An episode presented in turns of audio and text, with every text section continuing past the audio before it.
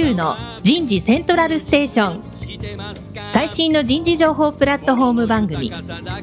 日本最大級の人事エグゼクティブクラスのコンソーシアムの代表を務めシンガーソングライターとしても活躍する楠田優が有名企業の人事や人事をサポートする企業の方をゲストに迎えて第4次産業革命時代に我が国の人事がなすべきことを模索しながら情報提供していきます。この番組は株式会社アイプラグ。タレンタ株式会社。株式会社ファーストキャリア。株式会社 AW ステージの提供でお送りいたします。日本の未来は明るいと思うなら。楠田優の人事セントラルステーション。最新の人事情報プラットフォーム番組パーソナリティの楠田優です、えー皆さんこんにちは、えー今日はオンラインで番組を収録してます皆さん多分ご自宅からですね、えー入ってるかなってそんなふうに思いますのでどうぞよろしくお願いしたいなと思います田村彩の健康ポイント。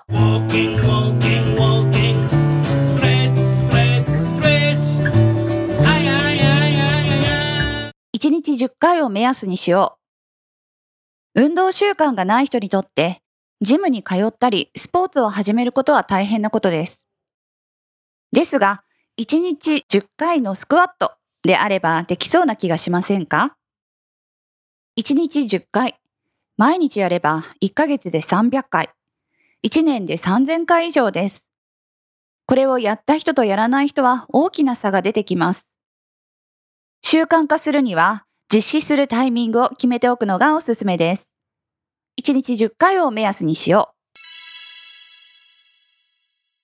今日のテーマはコカ・コーラボトラーズジャパンにおける採用デジタルトランスフォーメーションの取り組みになります。早速ゲストの方をご紹介いたしましょう。コカ・コーラボトラーズジャパン株式会社人事総務本部人事総務部人材開発部人材開発部長の東由紀さんです。東さんどうぞよろしくお願いします。よろしくお願いいたします。続きまして同じくコカ・コーラボトラーズジャパン株式会社人事総務本部人事総務部人材開発部採用課課長の牧山修二さんです牧山さんどうぞよろしくお願いしますよろしくお願いします。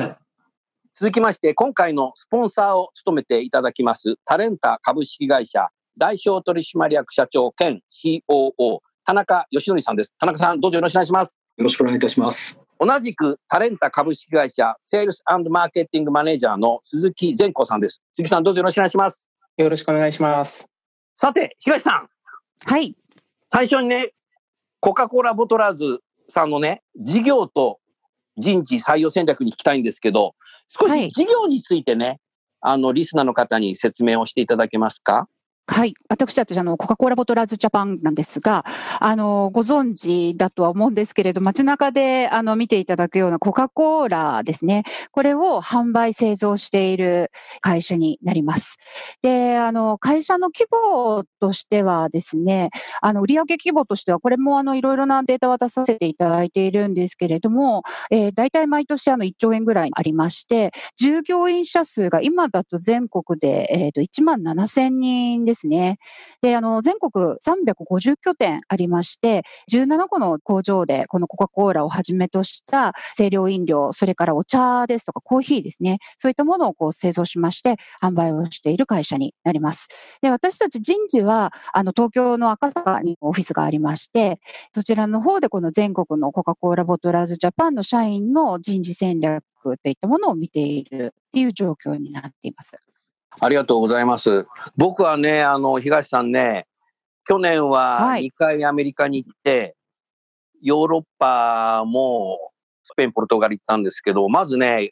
ラスベガス、去年も一昨年も行ったんですけど、これはあの HR テクノロジーカンファレンスがあるので、行くとね、ラスベガスはね、秋に行くんだけどね、牧山さん、外のね、気温がね、はいなんと40度なんだよ。えー、そんな暑いんですね。しかしね、湿度がね、10%しかないの。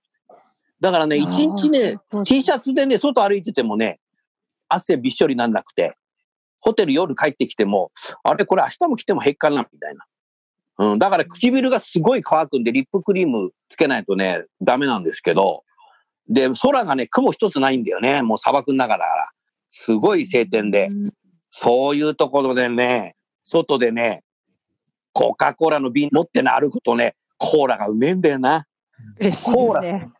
すごいですよ。うん。それからね、あの、東さんね、スペインとかポルトガルに行ってね、レストランに行くとね、ノンアルコールはね、コカ・コーラ絶対置いたんだけどね、もう一つね、意外なの、どこのね、レストランもね、ファンタオレンジが置いた。ああ、そうなんです日ね。本のね、レストランってさ、ファンタオレンジ置いてるとかあんまりなくて、コカ・コーラと、まあ、ウーロン茶とかね、そういうのあるんだけど、珍しいよね。だから僕、ファンタオレンジばっか飲んでたね。で、意外なのね、レストランでオレンジジュースは置いてなくてね、ファン、ファンタオレンジは置いてますって店があって、おいおいおい、みたいな。少しね、ヨーロッパでファンタマニアになっちゃった。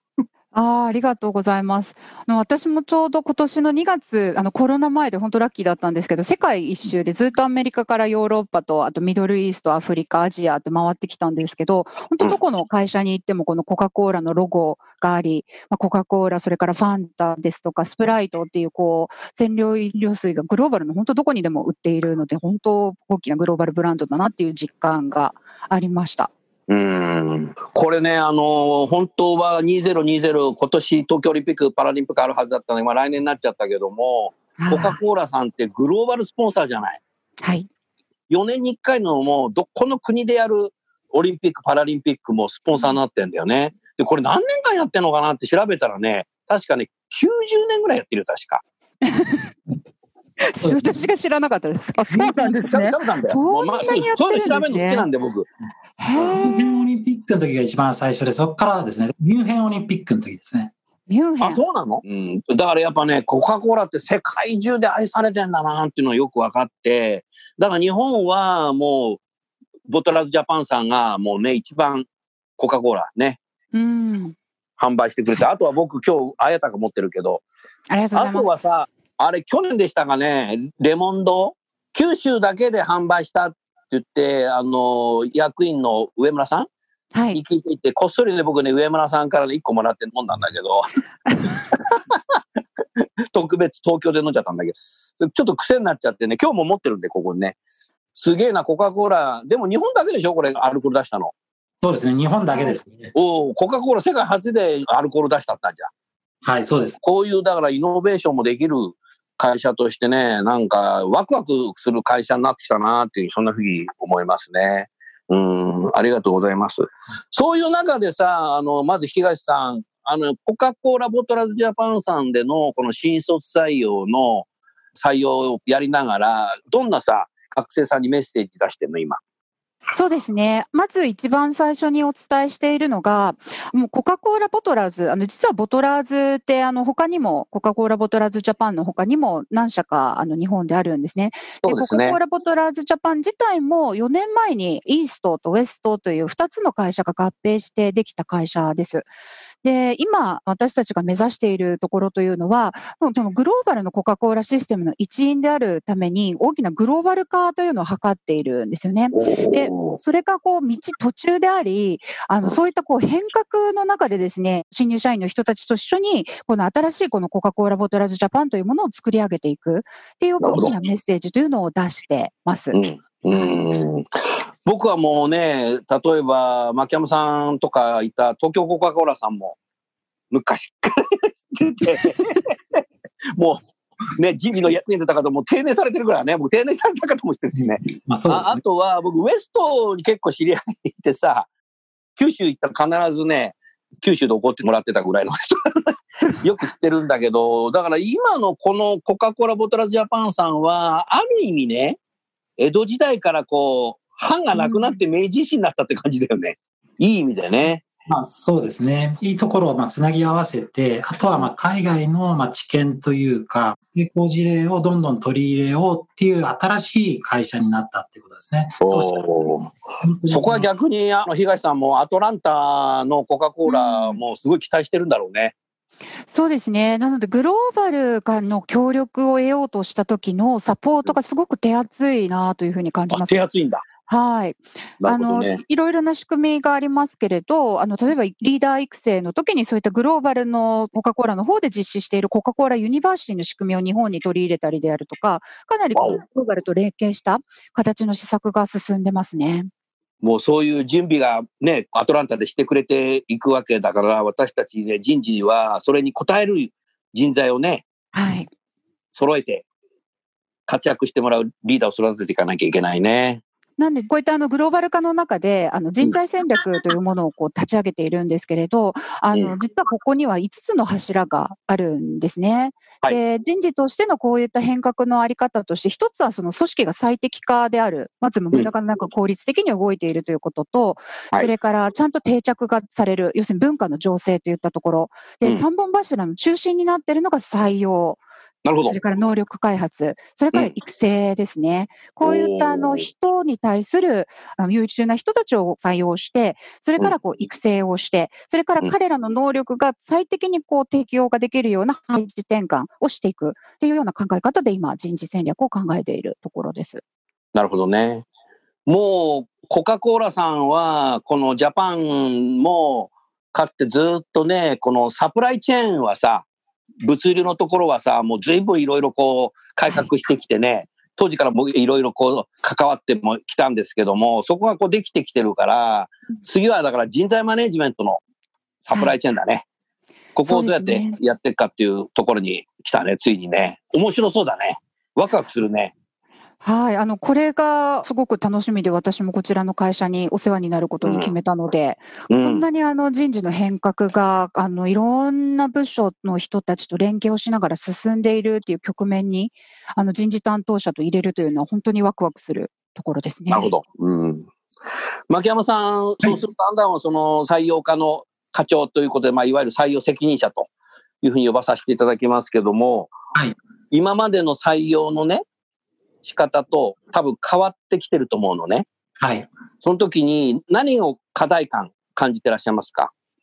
まあ、3年前、4年前までは、まあ、アナログでですね、まあ、リクナビだとかマイナビの、まあ、大きな、まあ、広告のみで対応していましたと。で、職種別採用というのも、うんまあ、営業と、まあ、製造、まあ、日本の、その総合職というくくりで、まあ、採用していたんですね。で、えーまあ、そこからやっぱりグローバルに活躍できる、将来活躍できる人材っていうと、まあ、正直なところなかなか取れなかった。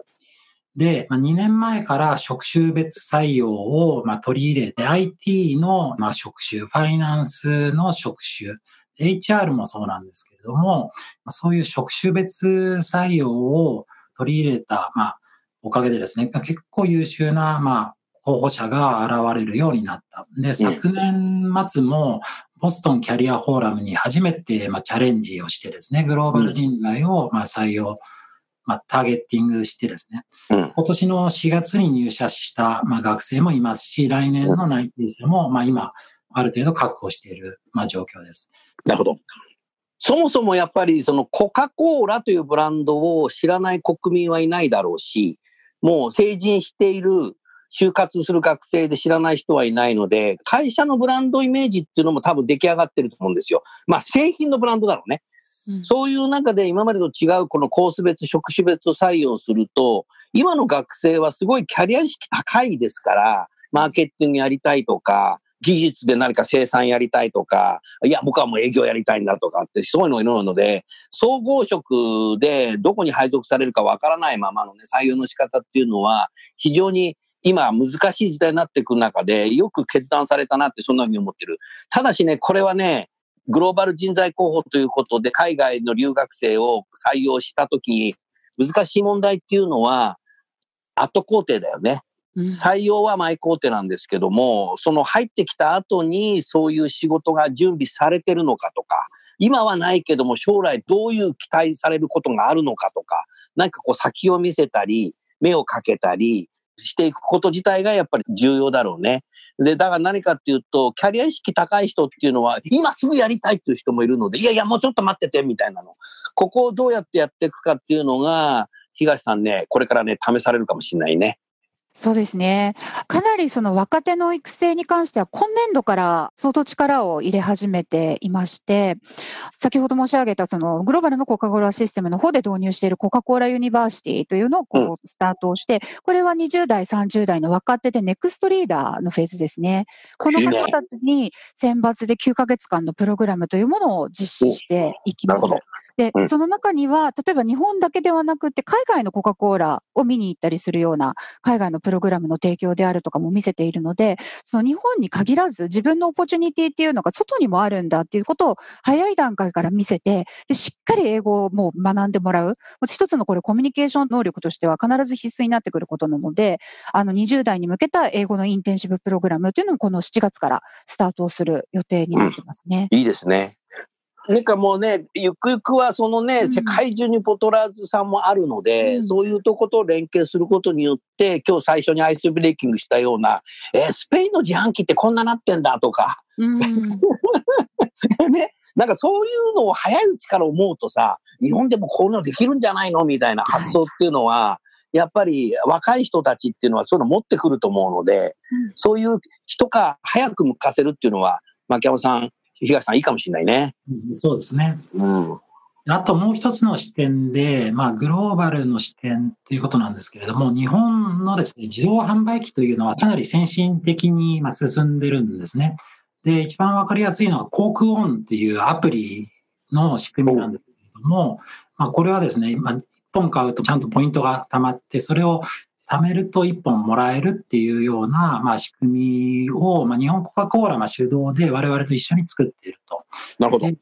えーまあ、今1900万ダウンロードまで、まあ、いってるぐらい、かなり、そんなすごいんだ。そうですね、かなり伸びてきてると。で、それを、まあ、データとして蓄積されるわけですけれども、それをマーケティングに、まあ、使ってですね、で、まあ、デジタルのデータ分析をした上で最適なまあ品揃えだとかをするのにも役立てていくと。うんですが、まあ、日本の先進的な、まあ、自動販売機のノウハウを今後海外にまあ発信できるような人材、まあ、これは先ですけれども、今ではないんですけれども、発信できるような人材というのも育てていきたいなというふうに考えてます。うん、いわゆるデジタルマーケティングですよねそう。ね。そういう人材、若い人たちが多分感性あるし、そういうデータ分析は今、大学の授業でも結構やるので、そういう人がこう入ってくると、分析の仕方とか、今までの仕方と違う仕方でね、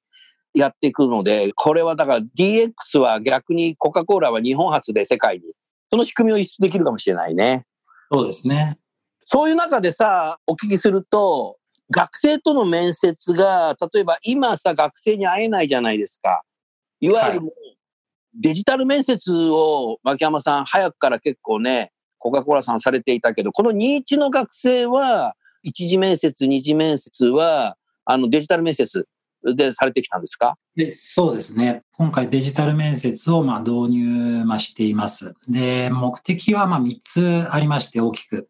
で、面接官のま評価軸の標準化っていうのをまずしたかった。で、2つ目に、ダイバーシティの推進をして、まあいろんなまあ外国人の方だとか、海外留学生だとか、地方大学生の人との出会い、まあ接点を増やしたかった。なるほど。三つ目はビジネスとの共同で、まあ今まで、まあ、面接官の調整だとかを、まあずっとやってたわけですけれども、まあ録画面接をやることによって、まあビジネスの人がですね、気軽に録画を見える環境っていうのを作り出せた。まあ、この三つの大きな目的で、うんえーテレビ面接っていうのを今進めております。うん。そうすると今回のスポンサーのタレンタさんが日本で総代理店になってるアメリカの HireVueを多分ね、使われたっていうふうに聞いてますけど、 HireVueを使うことによって今の3つのチャレンジしたいところがクリアできるわけね。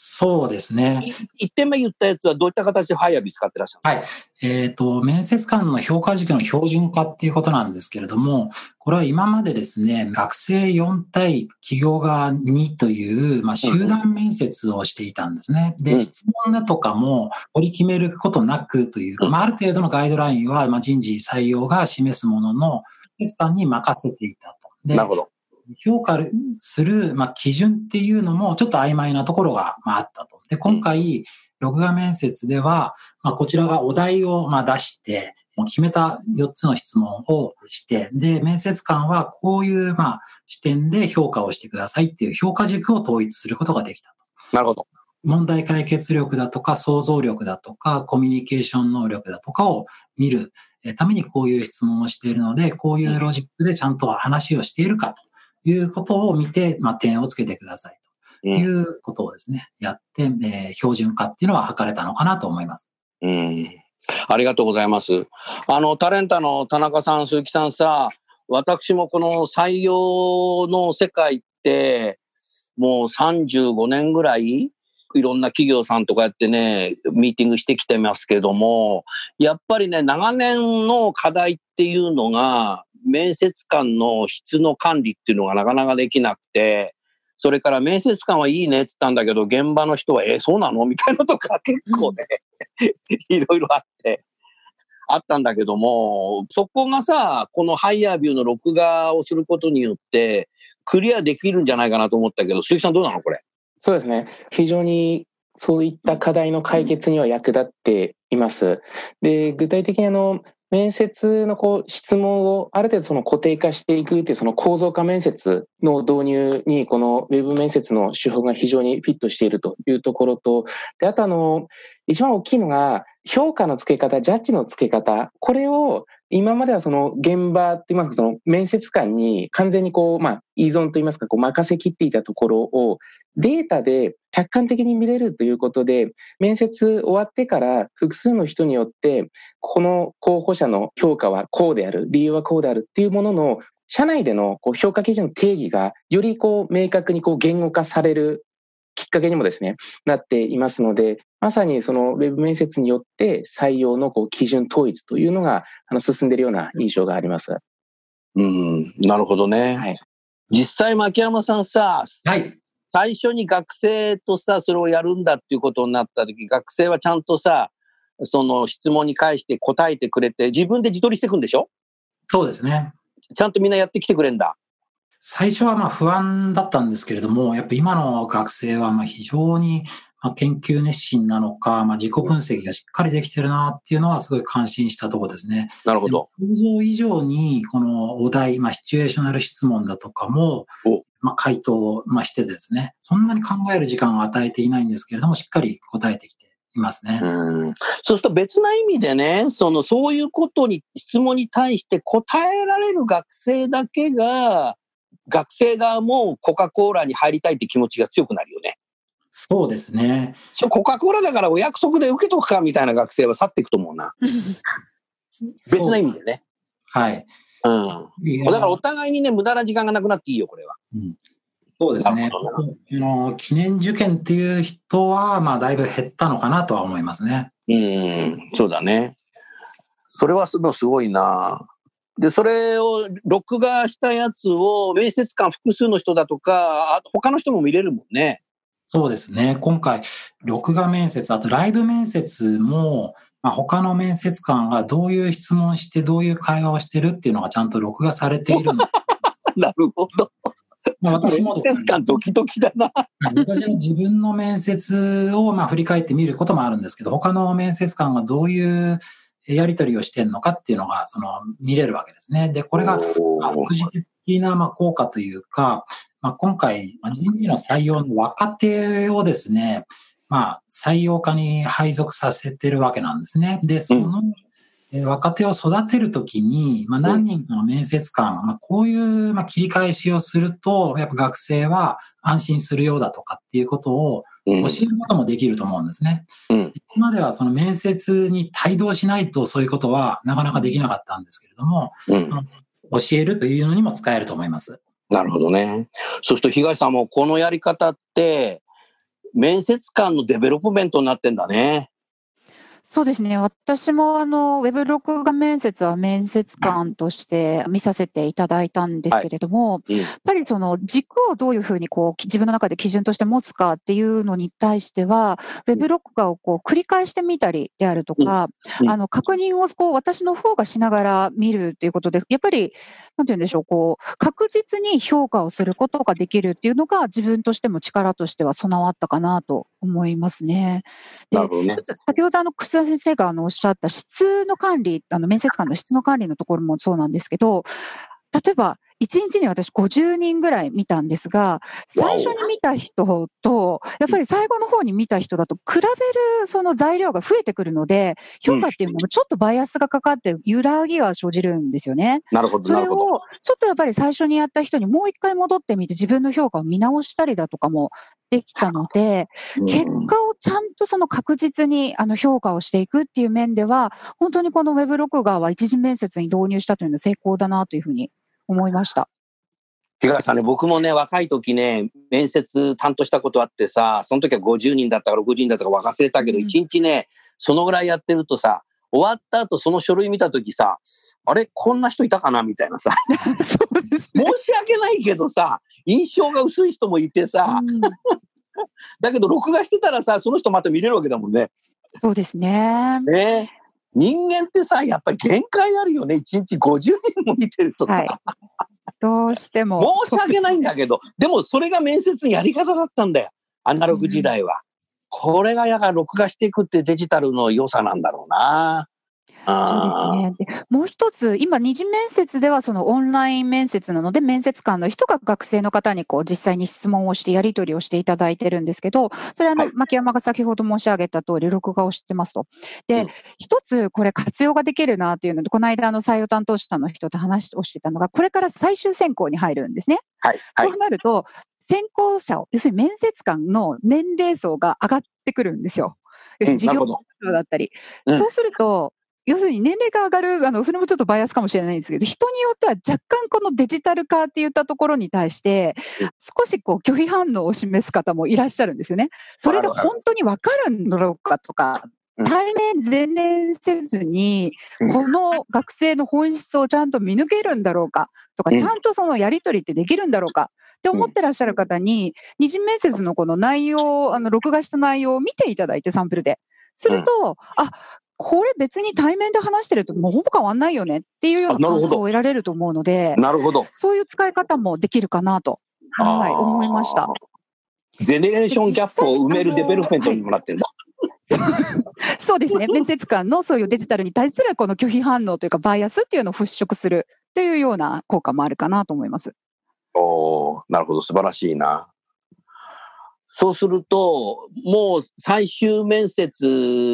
はもうデジタルで今年はやっていくっていう方向なんだろうね、牧山さん。まあ、そうですね。デジタルでやる予定です。で、懸念事項としては、やっぱり学生の立場になると、まだまだ動機形成はできていないのかなっていうふうに思っていて、で、うんやっぱり face to face で、まあ、いかになぜ内定を出したのかっていうことを伝えてあげることかなと。で、将来の期待だとか含めた上で、で、なぜ、まあ、君は、その、うちに来てほしいのかと。で、うちはどこを評価したのかっていうことを伝えてあげない限り、やっぱりですね、他の企業に行ってしまう、まあ、リスクというか、うんあるのかなと思って。そのやり方をですね、今、まあ、考えているところなんですけれども、まあ、内定の出し方も含めてですね、うん。メールではなくて、まあ、しっかり、まあ、電話でですね、電話もしくはこの内定通知も face to face で行うだとか、うん。新型コロナで会うことはなかなかできないわけなんですけれども、うん。やり方を、まあ、チャレンジしなきゃいけないのかなというふうに考えてます。うんもうみんなステイホームで学生さんも家にいながら、学校もまだ授業も始まってないわけなので、家にいるとさ、その就職活動で、期待感ともう一つは不安感っていう気持ちがこう行ったり来たり交差すると思うんだよね。そこだから私たち人事採用担当はどういうふうに学生に対して目をかけてあげるかっていうのが今年の大きなチャレンジになるんじゃないかなってそんなふうに思ったね。でも一方さ、やっぱりこの今の学生って結構デジタルネイティブなので、もうオンラインの授業も受けてたりする学生も多いので、こういうデジタル面接、録画面接すること自体全く違和感ないんじゃないかなって思ったし、逆にデジタルマーケティングやりたい学生はデジタル面接やんなかったら入ってこないんじゃないかなと いうくらい思うし、もう一つはさ、あの、リスナーの方にさ、牧山さんメッセージ伝えてほしいんだけど、はい。面接やるっていうのは全国からさ、最終面接も含めてみんな赤坂に来なきゃいけないわけでしょ？はい。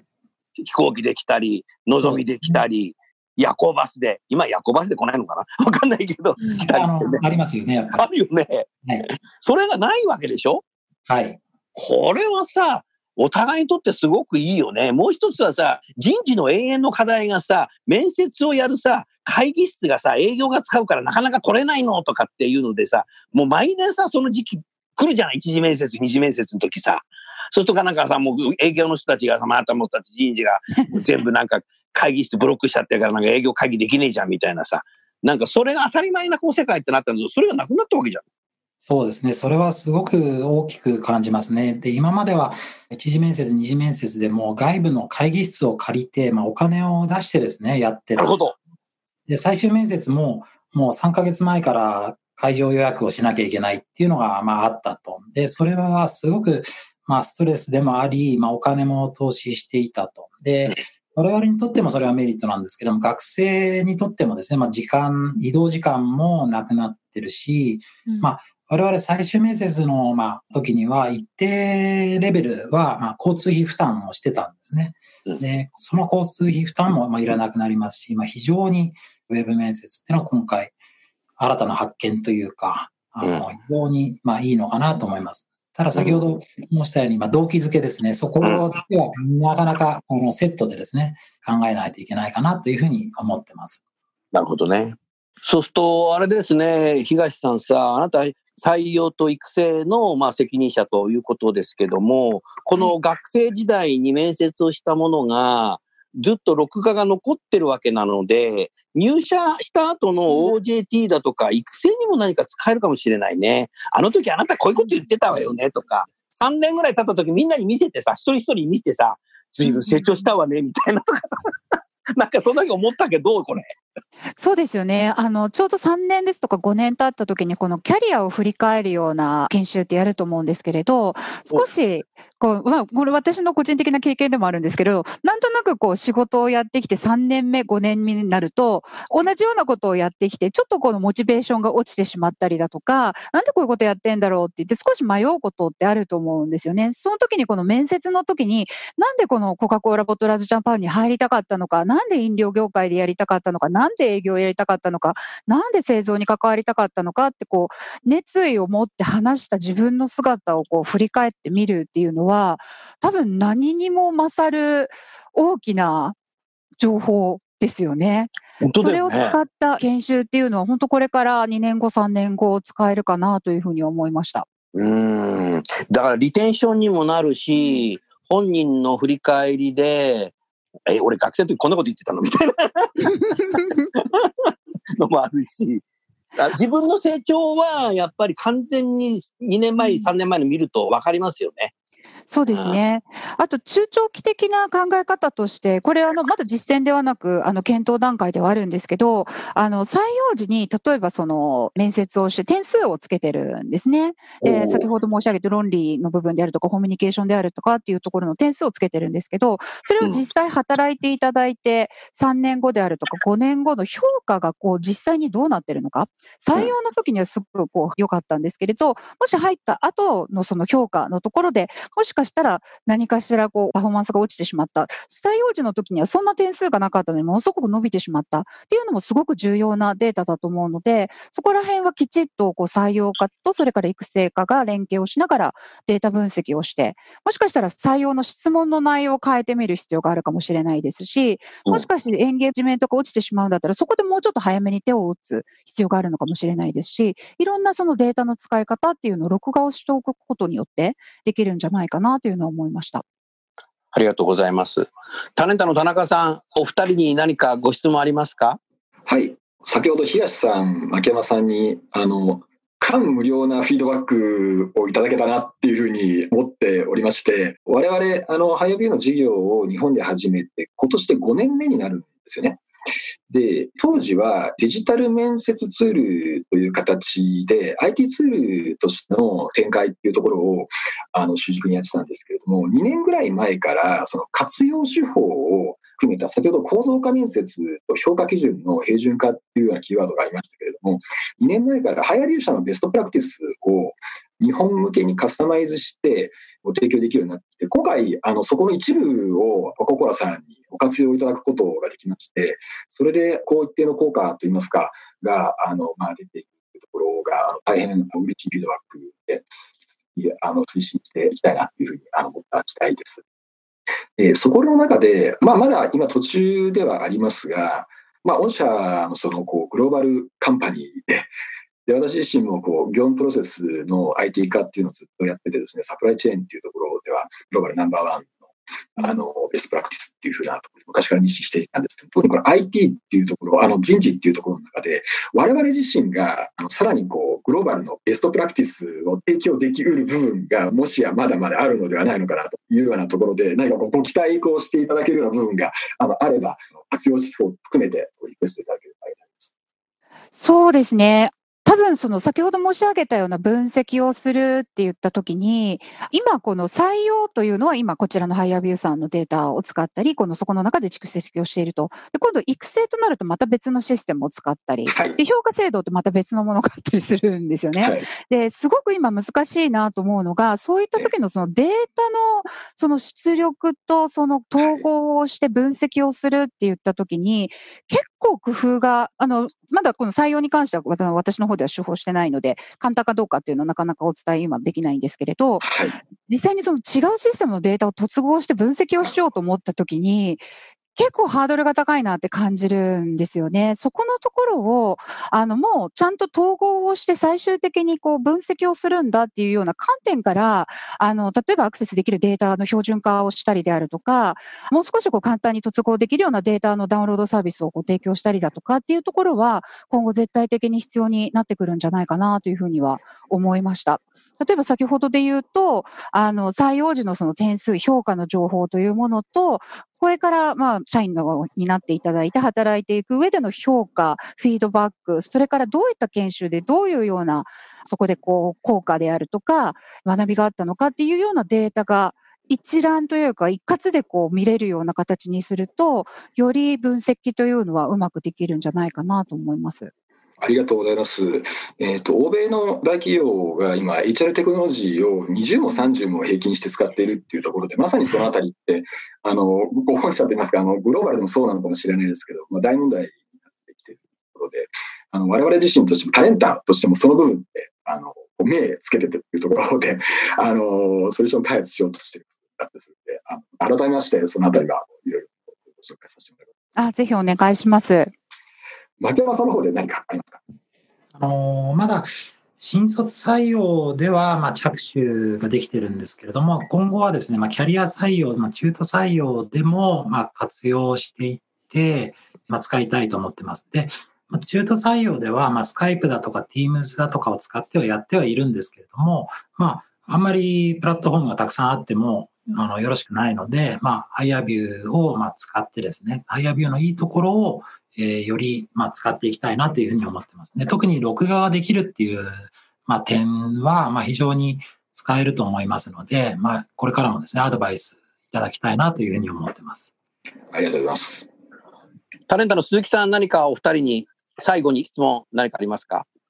はい、ありがとうございます。あの、今、ハイアビューを活用いただいて、えー面接のこうデジタル化、ウェブ化というところをこう進めていただいて、例えば、まあ、来年、再来年、あの、もっとこう、ウェブ面接、デジタル面接のこう、レベルをこう上げていくお考えだとは思うんですけれども、どんなこう、未来の面接を今、こう、イメージされていますか？難しいですね。VR とか。これ、あの、面白いんですけど、二面でこう見てるじゃないですか。人の顔とか表情とかを。で、あの、最初に思ってた印象よりはかなりの情報が得られると思ったんですね。対面と同じぐらいの。ただ、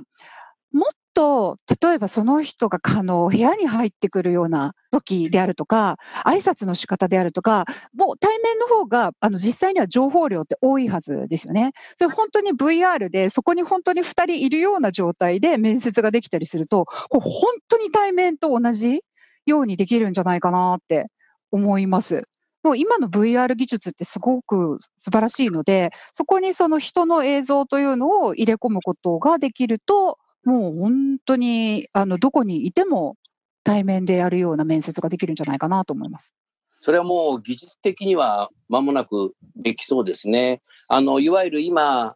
スマホは、日本は 4G だけど、これが秋ぐらいからもう 5G になってくるので、多分来年はそういう 5G になる多分遅延がなくなるので、映像も音声もね。はい。そうなってくると、もちろんその遠隔のね、外科手術もできる時代になってくるので、面接もそういうような VR 使ったりするのもできるかもしれないね。あとね、僕、すごく今日ずっとさ、東さんと牧山さんの話聞いていて思ったんだけども、今後さ、東さんさ、例えば若い人たちをアトランタでそのトレーニングやるとかさ、世界中のどっか英語圏なのか、何県かわからないけども、例えばカナダのボトラーズで、そういうトレーニングやってますって、そういう学生がさ、あの、一次面接やるとかさ、はい。それはもうぜひやりたいところですアトランタアトランタね。にいます、まカナダにいますっていうのがさ、それが今さ、牧山さんがデジタル面接で採用した学生たちで将来それをやってくれたらさ、学生時代すげえみたいな、なるよね。だから何かっていうと、デジタル面接のパイプラインができるってことだよ、これ。ああ、なるほど。そうですね。あの、実際にそのグローバルのコカ・コーラシステムとのそういったあの連携はぜひ、あの、やっていきたいところなので、おっしゃる通りデジタル人材をこれから採用、それから育成していく上でも、あの、入り口として面白いですね。完全だってボーダレスな面接だから、うんこんなのデジタルでできるわけだから、はいこれはもうコンペティターはやりたいと思ってもできないし、うん。もうグローバルなあのサプライチェーンのできているコカ・コーラさんならではのさ、強みだと思うので、ここはやってったらいいね。そうですね。ぜひ考えてみたいと思います。楠田優の Human Resource Music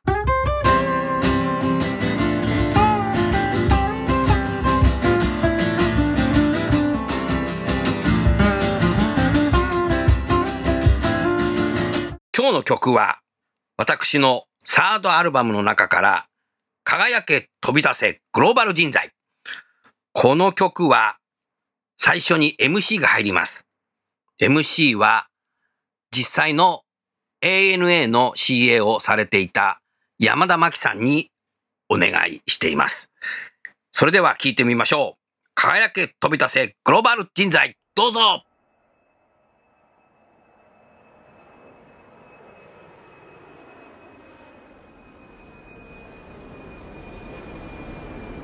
Ladies and gentlemen, thank you for choosing Kusuda Airline Flight 69 for Los Angeles. We are now ready for takeoff. Please fasten your seatbelt and enjoy your flight.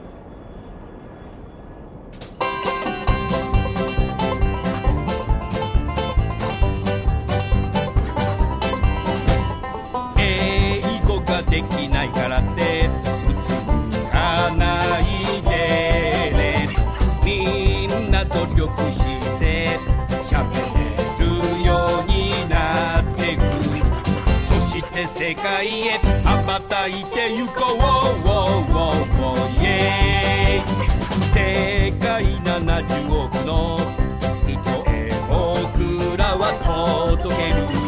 国と国をつなぐビジネスチャンスだ勇気を出して飛び出そうイエーイ明日を信じてゆこう。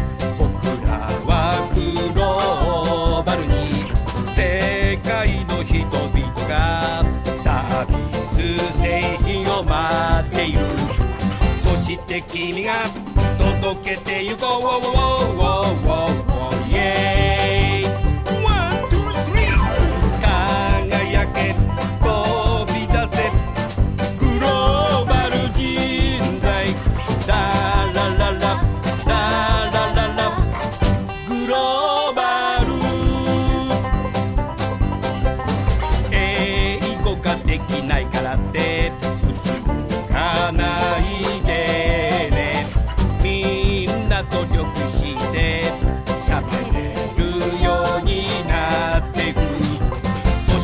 世界へ羽ばたいてゆこう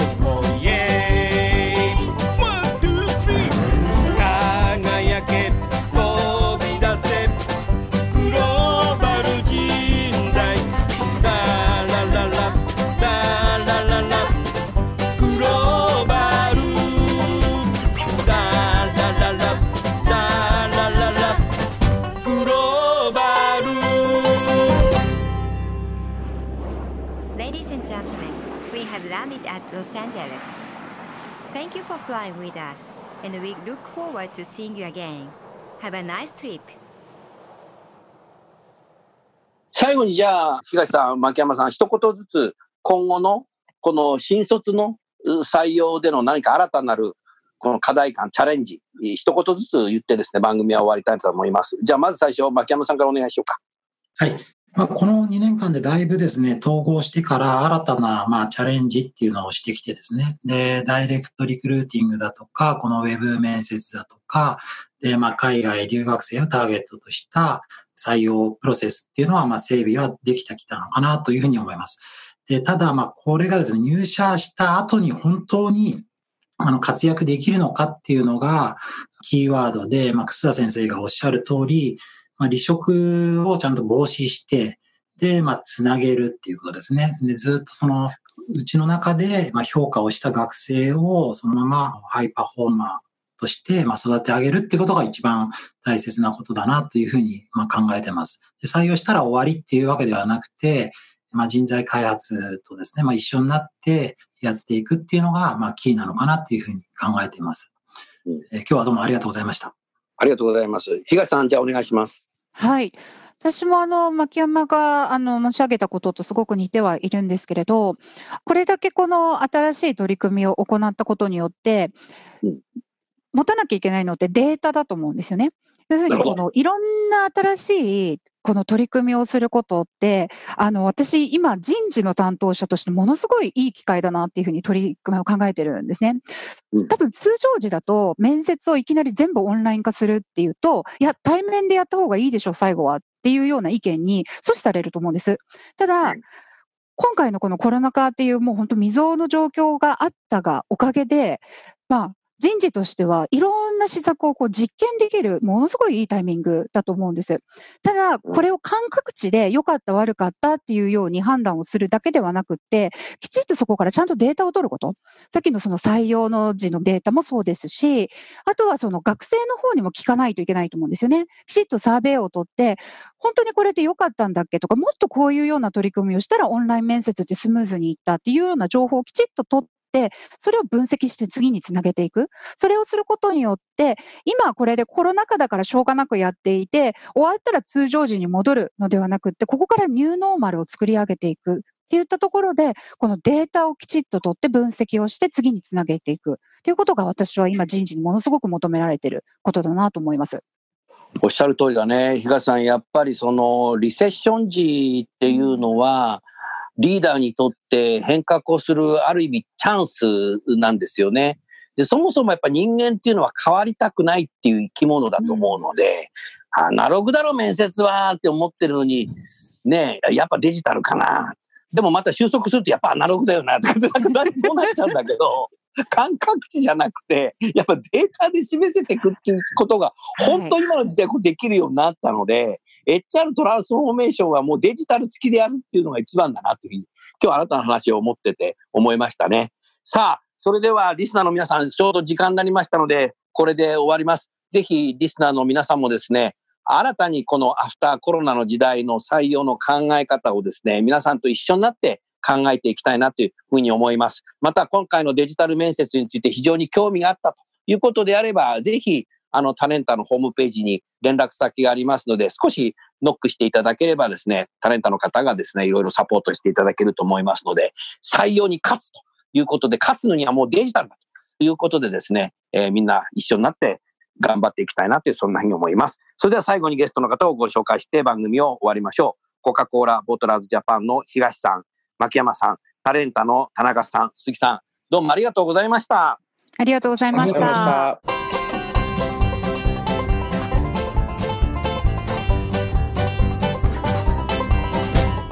今日の番組はいかがでしたか？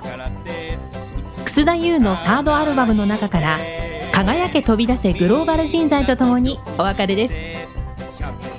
この番組は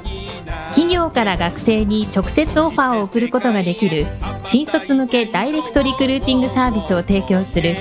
株式会社アイプラグ。ワークハッピーな世の中を作るをミッションとし世界の HR テクノロジーを日本市場に展開するタレンタ株式会社。若きリーダーたちの可能性を引き出し企業と社会の成長に還元する株式会社ファーストキャリア。職場でできるストレッチと質の高いウォーキングを提供する健康経営サポート企業の株式会社 AW ステージの提供でお送りいたしました。それでは次回もお楽しみに。届けてゆこう